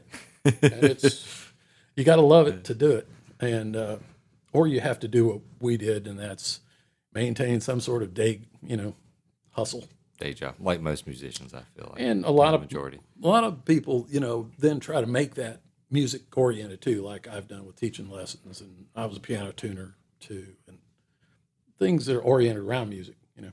Anyway, then I got uh, down here and started the podcast. It was about four years ago. I started Grass Talk Radio. grasstalkradio.com. You can go there. Uh, there are, I don't know, over 200 now episodes of me blabbering on, on and on and on and on about bluegrass. And it's it, truthfully, my my logic for it was I had taught so many private lessons over the years and said the same things over and over and over and over. And sometimes you couldn't remember what you'd said and what you hadn't said and who you'd said it to. You know, if you got five beginner mandolin players, they all start running together. You know, Right. they're all learning the same stuff, and and then there was always something missing, even from the video lessons that I do, is that a lot of what you learn from a good teacher has nothing to do with what's printed on that book or on that piece of music you're trying to learn to play. A lot of it is the tales and the stories and the experiences and the advice and the warnings and you know, and you can't do that in a 30 minute, 30 minute, 30 minute schedule. And I, I used to always enjoy whoever was my last student, and I'd usually try to orient my better players toward the end. Because a lot of times we'd do a little something that resembled a lesson for 30 minutes, and then we'd shoot the breeze for two hours, talking about everything else in the world, you know, all kind of stuff. And so that's what I try to make the podcast be. It's your music teacher, but he may not be talking about how to play that thing. He may be talking about, you know, I've done stuff like, um, like how to. You're going to go to a bluegrass festival. What's all the stuff you should take? You know, like planning to go to a festival. I see one here that says self hypnosis with Sam Brown. That's that's yeah, that's a pretty interesting. Uh, one, that guy is a drummer, Berklee trained drummer from. He lives in Scotland.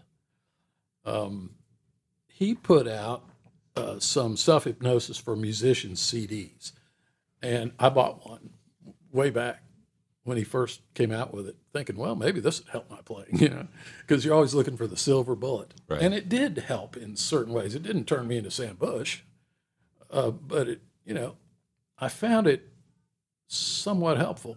So anyway, I just you know looking for people that have things that might help people, and you know that's to have him on talk for an hour with the guy. You know, it was interesting. And sometimes I've had some high rollers on there where, you know, you're just getting their story, you know, and but I'm always trying to with interviews try to pry into like the the nuts and bolts of playing. And not only playing but of being a musician.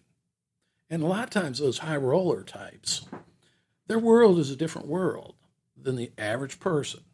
The average person would just be happy if they could kind of sort of play enough to go to some jams and festivals and have a good time. And that's their and these guys you know like grisman can't teach you that. He don't even remember those days. Right.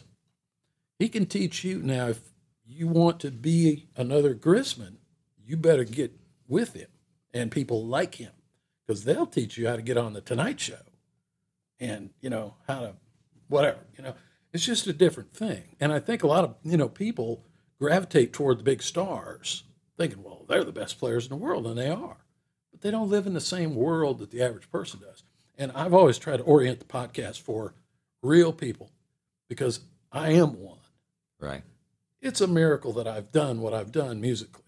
I mean, I'm not that gifted or I don't think I have a little bit of musical talent, but I can teach them how to, or maybe encourage them that you can do this. You know how to start a band. I've done episodes. You know you should start a band because if you don't want to start a band, why are you even doing this? Sallie Mae, she won't leave me alone. She thinks she's got me cornered and trapped. She's always calling on my telephone, saying, Son, you have got to pay me back. Sallie Mae's the richest girl in town. Makes more than any company. She still wants all my money anyhow. Saying what you have learned was not free. Across this land I'll always roam. Ain't never gonna go back home. Sallie Mae's quick, but I will have it known. I will not pay back my student loan.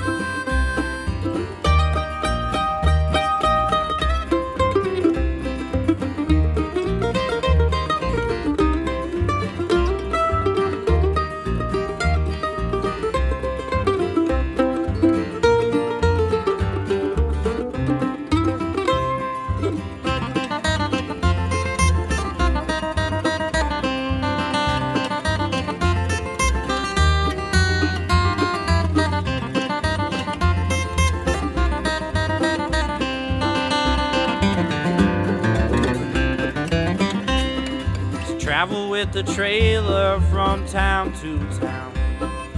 Kick along a path from place to place. Rainbow with the rucksack right in your hand. Just run from that old Sallie Mae. Across this land I'll always roam. I ain't never gonna go back home. Sallie Mae's quick, but I will have it known. I will not pay back my student loan.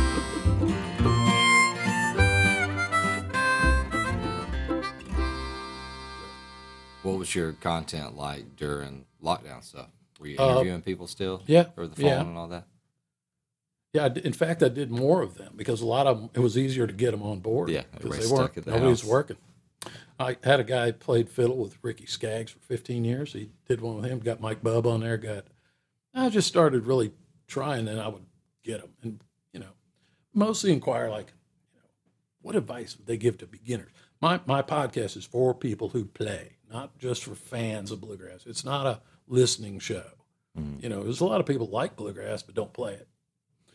This is for people who play it or are trying to learn to play it or want to learn to. So it's a niche within a niche within Within a niche. within a niche, which basically means I have no listeners. No, I did top the 100,000 download mark not too long ago. That's, so, Congratulations. that's Pretty really good. good. Yeah. well, you know, I, I said this in one of the episodes that sometimes I get discouraged. You know, I, it takes me all day to prepare what I'm going to say and then record it and then edit it and then put it up there and do the web page and to get it up. All this stuff takes eight hours. I'm like, is this worth it? And then I, you know, look a week later and 325 people have listened to it. I was like, God. And Joe Rogan's getting like 100,000 every episode, you know. Man, he's getting like. And he's just so- talking a about who lot, cares. lot. You Yeah. know, he'll have some MMA fighter on there talking trash or something. And I'm thinking, well, it's just what it is. It just is what it is. But then one time I thought, if I went down here and rented the Rylander, and I rented it every Wednesday at 7 p.m., and every Wednesday, 325 people showed up to hear me talk for an hour. And then they came back the next week, and the next week, and the next week. You'd be and the rich. next- Be a big shot. Hell yeah, if I were charging for it, you see, You'd but be- then they you'd wouldn't come. I mean, Yeah, how many people real. would listen to my podcast for if it was a dollar an episode? yeah. I do have some people that support me by, you know, with a Patreon thing or with buying some of my products because the only commercials that I do are commercials for my stuff, you mm-hmm. know, and I don't do it in a crass way. I just, if I'm talking about something, like I, you know, did an episode on how to set up your mandolin. If you're a mandolin player, you know, and you, let's go through the whole thing. I got the thing in my lap and I'm talking and talking and talking. And then, of course, I mentioned, and by the way, you know, there's a good illustration of that in my book on page 38 of the Mandolin Handbook. Go to my website, you can get it. So I'm suggesting things. It's not like I'm on there trying to sell CBD oil or something, you know, Right. which I don't care if people sell that. But I just, I just, I got enough products to peddle without going to like dog collars and weird stuff like that, you know. So anyway, that's that's what I do. And then I got down here. I did not know anyone in Sumter County when we moved here. Why did you move here? Uh, t- uh, this it's the truth though to get away from Atlanta. Not- Jackson, Not a bad reason.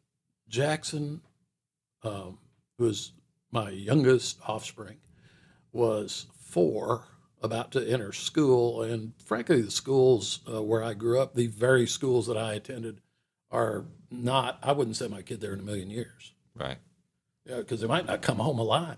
You know, Mhm. it's it's you know, I don't know. It just wasn't the way it was when I was a kid. You know, riding my bike to the Boy Scout meeting every Monday night, riding home in the dark. You know, just people don't even let their kids do that kind of thing anymore. Mm-hmm. So we're just like, well, we need to find. We were both working from home. Darlene had a, an online type employment arrangement, and I did with my website. And I was kind of looking for, you know, like get out of playing and maybe start something new. You know, play bass and you know start up something. And I rounded up a few students when I got down here, but basically that was the reason, just to get away from the hectic, the traffic. You know, growing up in Atlanta, Atlanta grew up around me, and man, have I, I man, the miles I have put on I two eighty five. Hmm. You know, coming home, it seemed like every gig was always on the north side of Atlanta because that's where the money gravitated. So you're playing up there in Sandy Springs, and then we get done at midnight and got to drive all the way down to the south side. And there's nobody on the road but you and the cops and 4,000 crotch rockets, you know, going around 285 and stuff. It was pretty hairy sometimes. Yeah. Or, or playing in, I never had any episode. No, n- never any problem, ever. And I've played, I've been inside the back loading dock area of every major hotel and event uh, venue in Atlanta multiple, multiple times. You know, you go down look at all the big hotels. We've been parked at the back, trying to back a trailer in to that loading dock, you know, where there ain't no room, and come out of there, at, you know, midnight. And we never had any problems. You know, you get the guy, you know, want spare change or something once in a while, a guy trying to wash your windshield or something, mm-hmm. but never really had any problems with crime. Never, nothing ever stole. I think maybe one time somebody stole a leather jacket off the stage, but that ain't bad for 30 years, 40 years, 45 years of Pretty good. Yeah. So, but it was just, it got to where anywhere you wanted to go or anywhere I had to go was an hour. Hmm. And now it's 10 minutes. You know, when I leave here in 10 minutes, I'll be sitting on my couch at home. I love it. Dude, that's the, I like that so much. I love it. And so I, I came down here and I didn't know anything about Americus other than when I was at ABAC, our bass player in Pony Express at ABAC went through the forestry program and he got hired working for St. Regis Paper Company, Cruise and Timber, and he lived in Americus right after ABAC. So I came down here and visited him. We'd go deer hunting down there on the other side of Plains. I got really into deer hunting when I was at ABAC because there's nothing else to do. You can play bluegrass or you can hunt or fish. That's about it. And I think some of the rich kids played golf, you know, which I didn't. Uh, it- they didn't have a golf course. They had a they had a driving range and a putting green, so I was pretty good at putter, but nothing else. Uh, anyway, so I'd been to Americus, and I'm pretty certain that we went to Pat's place because I, I would do that for a couple of years during the early '80s, and I'm I know that overlaps with the time. And I when I first when I moved down here and then I saw that place and I went in, it felt familiar. I knew I'd been in this place. Of course, I've been in every beer joint in the state Right. Play it. A lot of them look alike. You mm. know, we played gigs in places that looked just like that. Uh, anyway, so I don't know if I really did or didn't. But when we got down here, cruising around looking at the place, you know, see Pat's place. I'm like, this looks like my kind of place. It just feels right to me. We go in, and sit down, order pizza. And I look up on the wall, and there's a picture of a guy sitting on a stool with a banjo. And it was Wayne Arrington in the picture. Well, I don't know who Wayne Arrington is, but I can. And then I see up on the little marker board thing, Bluegrass Tuesday. Why? I found my new home. You're like, let's buy that house. Well, of course. Pat Span doesn't know me from Adam. I don't know anybody in town. At least I thought I didn't. And a buddy of mine from Atlanta, Buddy Ashmore, he called me right when we were first started coming down here. We hadn't actually moved here yet. We'd bought the place, but we hadn't moved yet. So during that summer, we'd come down on the weekends and just move a few things, try to fix the place up and stuff. Anyway, Buddy says, Well, you know, you need to look up Charlie Sykes. He lives down there. He's I know he's down there somewhere close to you. So I looked him up. Well, Charlie Sykes has the Brickyard Plantation Golf Course right. and RV Park, which is now KOA. I knew Charlie. He's a guitar player, and I used to see him at bluegrass festivals around Middle Georgia and South Georgia. You go down to any of the festivals down here at Cochran or or Ocilla, any of those bluegrass festivals. You know, Charlie'd be there with his have a motorhome or something. You know, so I, that was the only guy I knew. So I called him up. He's like, "Well, we need to come out. I'll come out and see your place." You know, so he hopped in the truck, arrived at my house, and he brought Wayne Arrington with him. They're pretty close neighbors down there. He, Wayne lives pretty close to the golf course down there, within a couple miles, and they knew each other. And uh, came to the house. We get them out and start picking, and then they're like, "You need to come on Tuesday." Well, uh, Darlene had been in there too to eat lunch and talked to Pat. And Pat hadn't met me yet and, and didn't know if I could play anything. He didn't know anything. And she said, My husband plays bluegrass. I mean, I'm sure he's heard that a hundred times. Right. My husband plays bluegrass, you know. Um, well, we have bluegrass on Tuesday night, but it wasn't really an invitation, Yeah. you know, because it. But then I guess he talked to Wayne and said, "We've already been out and checked him out, you know. We want to come down here." Got certified. Yeah. So I, when I came in, I, I was playing a little bit of mandolin at that time, and I was also there were a couple other people that come in here sometimes with the mandolin. So I was kind of on standby. I'd, I'd fill in when Ralph wasn't there on bass. I'd play bass. Wayne couldn't be there. I'd play banjo. And then uh, I met John Teat down here. He was taking lessons from me. In fact, I met him in Pat's place. He came in there with his mandolin one night and sat down right next to me. And uh, I said, What's your name? Brad Laird. He said, Brad Laird. The Brad Laird. Well, he bought one of my books. He'd The. seen my website. That's awesome. He's like, I want to take lessons. I'm like, so we started, I started giving him, and I'm teaching four or five other people lessons. That's how I met John.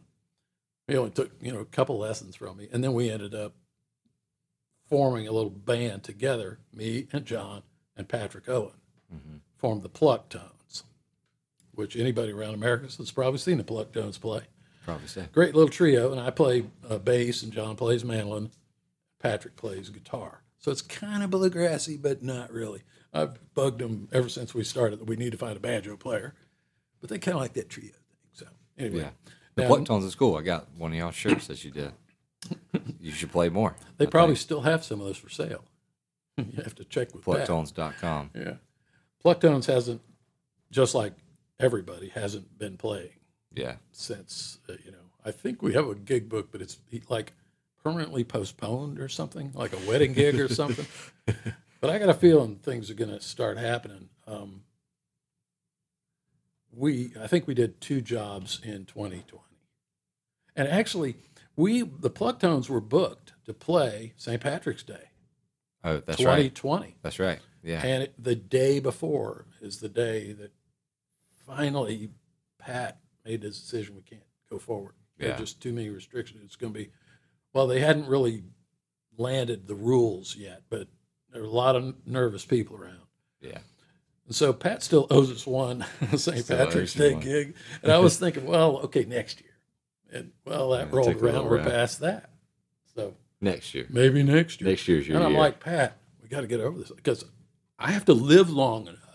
You know, we can't plan things five years out. You know, come on. So anyway, hopefully that'll happen. Now, one little thing I did do, you know, as a you might say pandemic relief program was I started having little jam sessions out at my barn in midsummer of 2020. Just you know, I was just dying to pick. So, you know, people would call me up and say, you know, why don't we get together and pick? Not everybody said that, but a few did. I said, as long as you feel like doing it, I'm, I'll do it. So we started. I think we had four people at the first one. It would typically be four or five people just sitting out in the barn. And it did, I've probably done a dozen of those. And it just was like, if you're not sick and you're not scared and you like to pick, come on Come on over. because that's you know that's how I am. Well, we got a um an at home venue whenever the Plucktones want to come play, right there in the backyard. Yeah. Come hit me up. So anyway, when Pat recently started back up, you know they're they're going gangbusters now. The place I told open. I was joking to uh, sit next to Pat Span there, and by the way, I'm playing dobro down there now, which you mentioned on his interview. Uh, I said, Pat, coming in here, it was the first night they started the bluegrass back. They'd been open, but they hadn't started the music. And he decided, go ahead and do it. So I'm sitting there next to him. I said, I feel two years younger. It's like it's like it's back to normal. Yeah. It's as if it, and uh, because you look around the room, it's exactly like you rewound the clock. Getting two out years, now, yeah. just the same. People got tired of it. They were ready to get back yeah, in there. Yeah. And it was, you know, it's good Got to see people's safer. faces, literally. Right. know. So anyway, still still doing that, and hopefully the pluck tones will get rolling again. I got the website and the podcast to keep me busy. Family, you know, wife and son. My wife works over at Habitat. One of the best places in town. She didn't when we moved here, but sh we knew they were here, hmm and she ended up applying for something over there and got hired and is still there. Um, So why don't That's a very good uh, thing. I, it's a good, uh, you know, I like that outfit. They're, you know, like if she was working for a company that built nuclear missiles or something, I, I wouldn't be too cool with that. Yeah. I probably wouldn't stop her, you know, if that's what she really wanted to do. Cluster bombs, passion. honey. Um, you know, we sell cluster bombs. We make, you know, got a job making cluster whatever. I mean, but at least, you know, That would be morally morally harder to deal with, but the money would. I don't know, man. Yeah. The money might be pretty good. Yep, yep. But I, you know, I can say, looking back through my life, I've I've had a lot of weird jobs. I mean, I've been dishwasher. I've picked peaches. I've, you name it. I've, I've, you know, going all the way back to high school. I don't think I've ever done anything that I'm not proud of.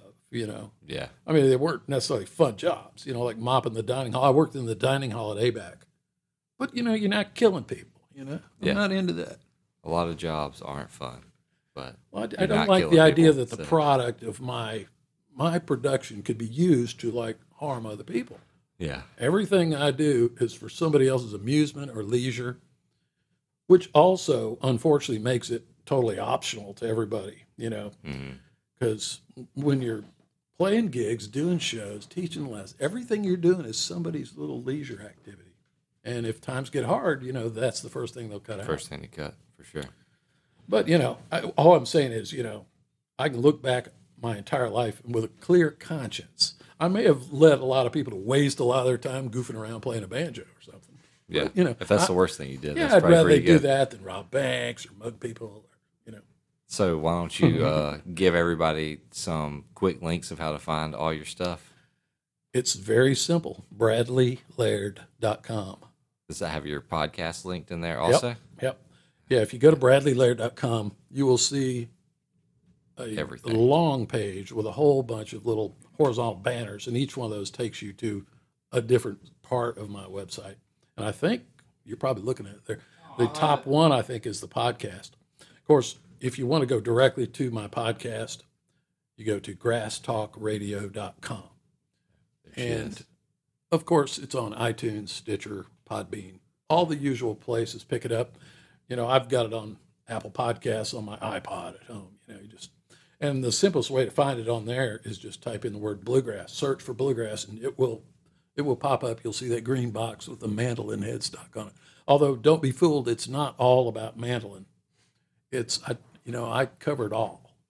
I've interviewed fiddle players and bass players and talked about how to set up your guitar and you know I covered a lot of ground.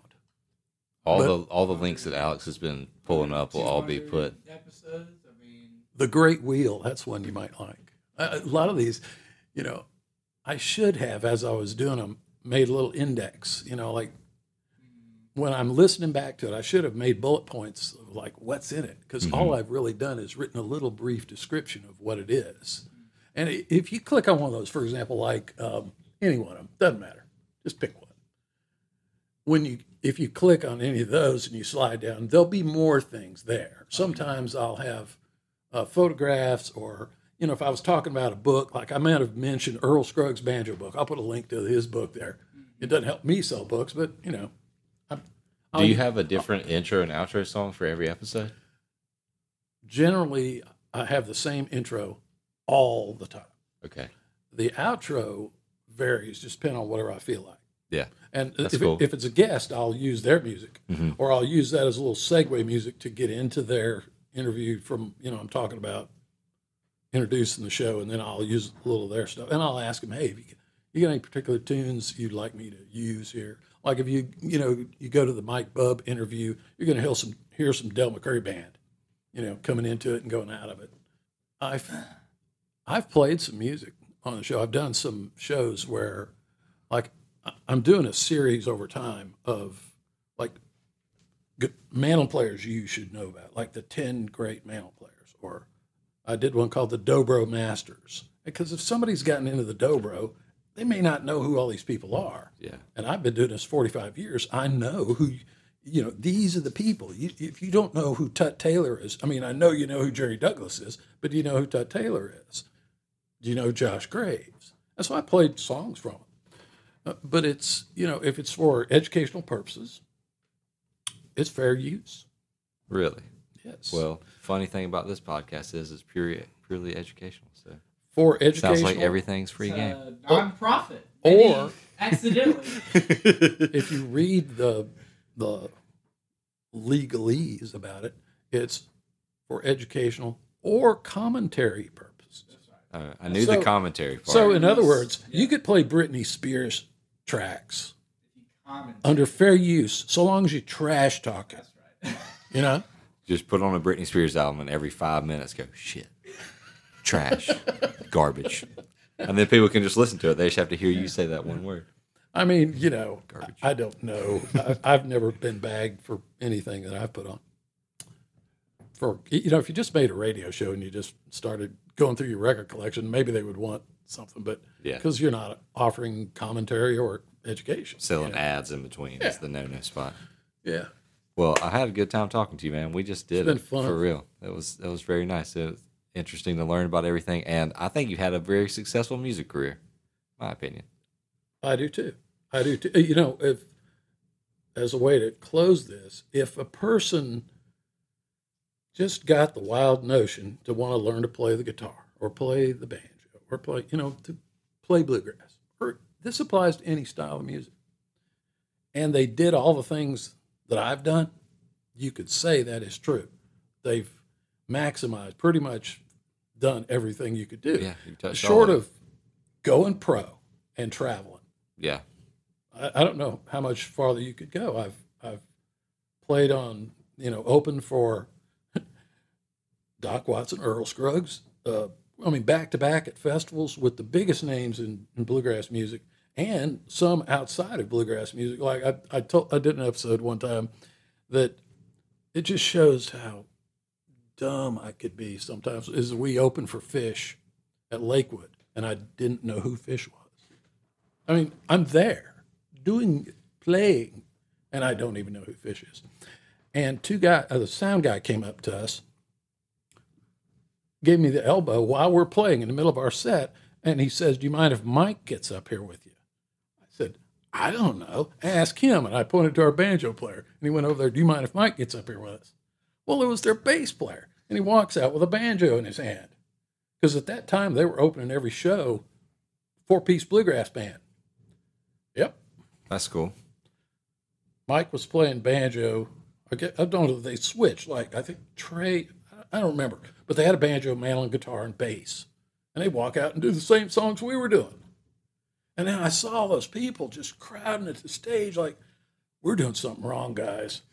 If this bluegrass band could draw forty thousand screaming fans throwing beach balls, and we're playing at these lousy maybe fifty people showing up, what are we doing wrong? And then after like two songs of bluegrass, they transitioned into their hippie jam band thing, and I'm like, oh, uh, okay, oh, I, get it now. No I trampolines. But anyway, I would say I would have to agree with you. It is for a bluegrass musician. I, I'm not ashamed, Yeah. Well, I'm happy. I'm happy to know you. I think and that I'm uh, not. I'm not done either. I think you keep rolling. You have a super legit website, and uh, like you said, you touched on all of it. So Well, that's a super cool thing about bluegrass is there are no age limits. You can be five years old or 95 years old. Doesn't matter. doesn't matter. It's wide open. It's very, very uh, accepting in that way. Where you know, even I don't like to go watch these 60 year old guys playing rock. Mm. You know, well, all with their brand new white tennis shoes. It'd be hard You to know, see. I'm talking uh, about like your local band that does covers, and I'm like, you guys, you, you know, come on, just like you wouldn't want to see them doing like pop rock, you know, or whatever that kitty like playing at the skate park type bands, you know. It'd be hard to watch Rod Stewart play a full faces show with no shirt on right now. Yeah, yeah. See, that's the good thing in bluegrass. Everybody's a little more, Everybody's a little more a little more dressed up, you know, a little, so it, you know, doesn't show as bad, I guess. Well, thanks for doing this. I I had a really great time I talking enjoyed to you. it. Thanks for having me. Well, now, Mama don't allow no music played around here. She don't allow no music played around here. We don't care what Mama don't allow, gonna pick a little music anyhow. Mama don't allow no music played around here. And now Mama allow no guitar picking around here. She don't want no guitar picking around here. Now, Fuss old Bob ain't into starting, but he's gonna pick his 51 Martin. Mama don't allow no guitar picking here.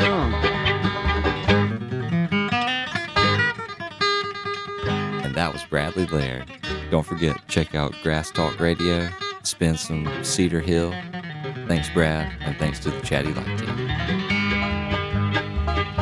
And now mama don't allow no mandolin picking around him. She don't allow no mandolin playing around him. Oh, Brad don't care what mama gonna say. Gotta pick that mandolin anyway. Don't want no mandolin playing around him.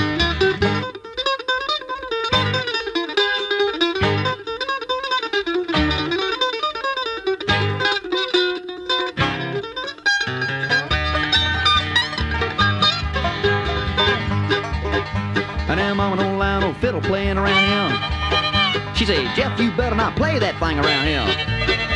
Now Jeff don't care what mama don't allow, gonna saw on the fiddle with the bow anyhow. Mama don't allow no fiddling around around here.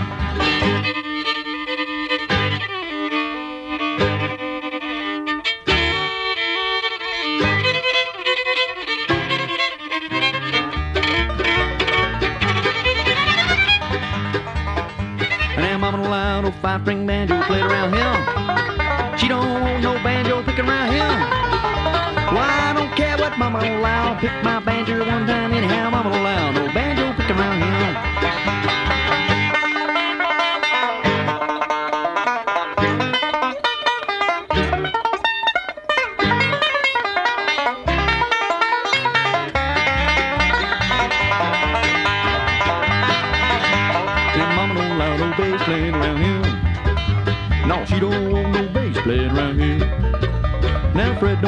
Mama don't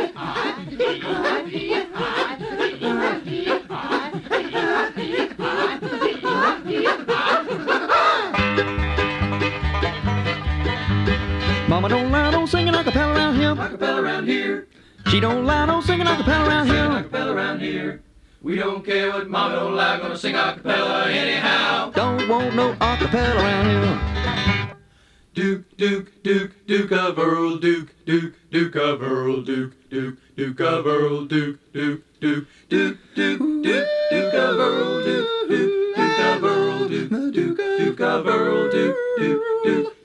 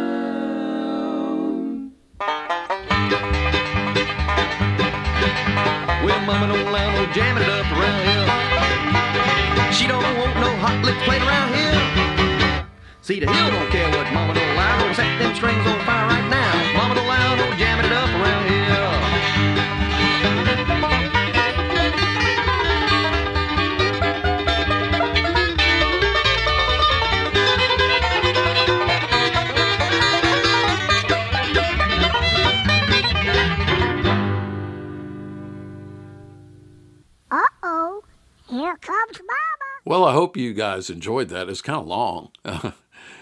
and there were some things I said that I forgot that I even talked about. Anyway, I hope you found it interesting because, you know, I've I've dripped out little tiny tidbits of information about who I am and what I, you know, what I, my story, and that was by no means my whole story. And uh, you know, but it was enough. It was plenty. Um, anyway, I hope you enjoyed that kind of a condensed version of who the heck is this Bradley Laird guy. And uh, last thing, for the benefit of my wife, my lovely wife and family, and pets and animals who need to eat, I would suggest that if you're interested in learning to play some bluegrass, go to bradleylaird.com and also uh, scope out all of my wonderful videos, ebooks, and courses available thereon. And, uh, you know, it'll help you learn how to pick if you want to learn how to pick, or if you want to get a little better at your picking, just go over to bradleylaird.com. Probably take you four or five hours to wade through it all. Um, anyway, there's a lot of stuff up there, a lot of free stuff, and some stuff that I request payment for. And I hope, you know, that doesn't offend anybody, you know, that, you know, guys got to eat. Anyway, scope it out, bradleylaird.com, and uh, go over to Chatty Light and uh, listen to some of their other podcasts. It's just fascinating stories. You know, everybody's got a story. And I know you do too. Anyway, y'all take care. Talk to you in the next episode.